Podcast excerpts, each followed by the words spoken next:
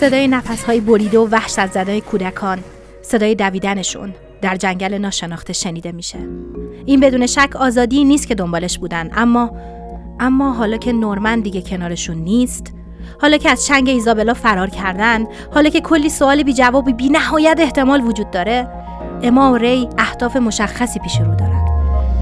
جای امنی برای بچه های فراری گریسویل پیدا کنن و بعد دنبال صاحب اون نام باشن. مینروا. مینروا مینروا در فصل دوم پادکست راوی ادامه داستان مانگای ناکجا آباد مود رو می‌تونید چهارشنبه ها بشنوید.